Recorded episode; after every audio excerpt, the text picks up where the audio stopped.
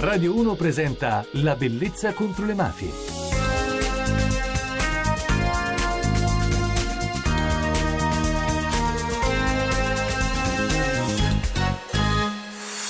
Buonanotte da Francesca Barra e benvenuti alla Bellezza contro le mafie. Questa notte vi racconteremo una storia, un omicidio di una figlia di un capomafia. Un libro riesce a riaprire un caso. Dopo ventinove anni è ancora uno dei misteri di Palermo, l'assassinio di Lia Pipitone, la figlia venticinquenne di un capomafia che fu molto vicino a Totò Riina e Bernardo Provenzano e fu assassinata il ventitré settembre del millenovecentottantatré. Noi ne parleremo con Salvo Palazzolo, giornalista e scrittore.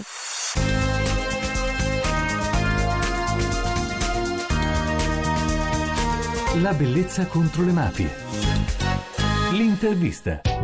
Ciao Salvo. Ciao, ciao a tutti. Se muoio sopravvivimi, che cos'è? È la storia di un figlio che cerca la verità sulla morte della madre. Un figlio che ha visto un processo andare a vuoto, un processo che aveva una verità forte perché i pentiti avevano detto che la mamma di Alessio, il ragazzo che sta cercando questa verità, era stata uccisa addirittura dal padre perché aveva una storia con un altro uomo, quindi avrebbe offeso l'onore del clan. Però il processo si è concluso con un nulla di fatto, il vecchio boss, il padre di Lia, è stato assolto. Così questo da qualche anno è ormai un caso irrisolto. Mi ero occupato di questo caso anni fa, all'epoca della sentenza, ed era rimasto sempre il dubbio, ecco, su questa vicenda, perché come sai tu, come racconti spesso ogni sera, in questa città non ci sono soltanto i morti eccellenti, Falcone e Borsellino, ci sono tante vittime di serie B che non hanno giustizia. Ecco allora che forse questa storia è per me anche motivo,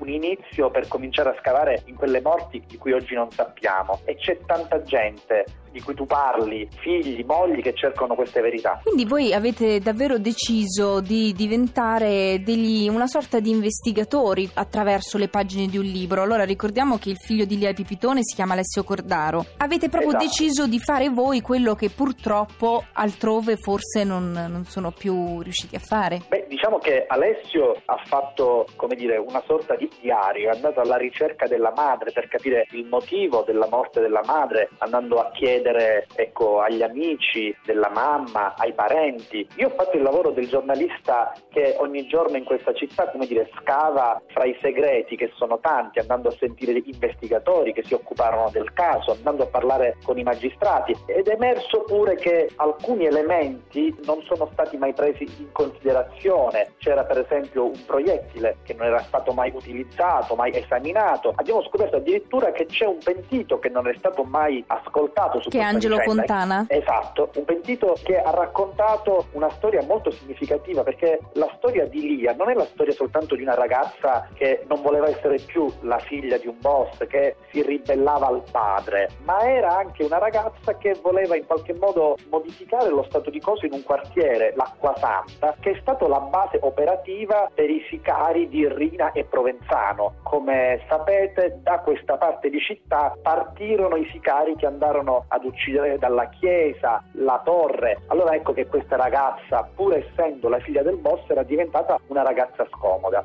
Misero su addirittura una messiscena, simularono addirittura una rapina perché non si dicesse che la figlia del boss era stata uccisa da altri boss. Una donna che va a comprare i pannolini per il bambino in un supermercato, in una sanitaria anzi, e viene uccisa da due rapinatori. In realtà erano due sicari. Ecco, dietro questa messiscena c'è il segreto di una mafia che ha avuto fastidio per i magistrati, per gli investigatori, ma ha avuto fastidio anche per tanta gente che voleva il cambiamento di questo nostro sud. Grazie Salvo, tu sei una firma di Repubblica, il libro edito da Melampo, lo vorrei ricordare per i nostri ascoltatori. Se muoio sopravvivimi, ti aspettiamo di nuovo qui magari insieme con Alessio Cordaro. Grazie, no. Grazie, buonanotte. Tante grazie a voi, arrivederci, buonanotte. Per saperne di più, io vi ricordo come entrare in contatto con noi attraverso Twitter, La bellezza contro le mafie, oppure attraverso il mio contatto Francesca Barra. Iscrivetevi nel gruppo di Facebook La bellezza contro le mafie e scaricate le puntate sul podcast di Radio uno, w w w punto radio uno punto rai punto it slash La bellezza contro le mafie. La musica Visto che Salvo Palazzolo ha nominato la luce che si spera di fare in questa storia di una donna che cercava la sua libertà, Lia Pipitone, allora è a lei che dedichiamo Luce di Elisa. Parlami come il vento fra gli alberi,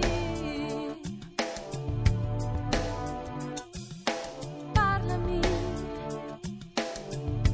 come il cielo con la sua terra.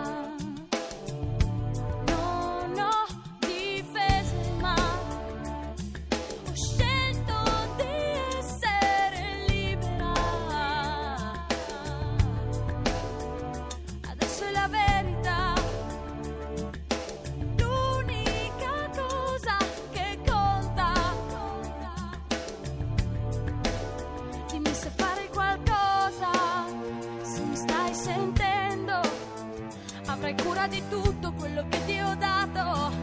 Dimmi, siamo nella stessa lacrima, come un sole e una stella, siamo luce che cade dagli occhi, sui tramonti della mia terra, sono di giorni. Il nostro appuntamento è terminato e vi ringrazio per l'attenzione, ringrazio la regia Enrico Maglia e la parte tecnica Claudio Rancati. Buonanotte da Francesca Barra, alla prossima puntata.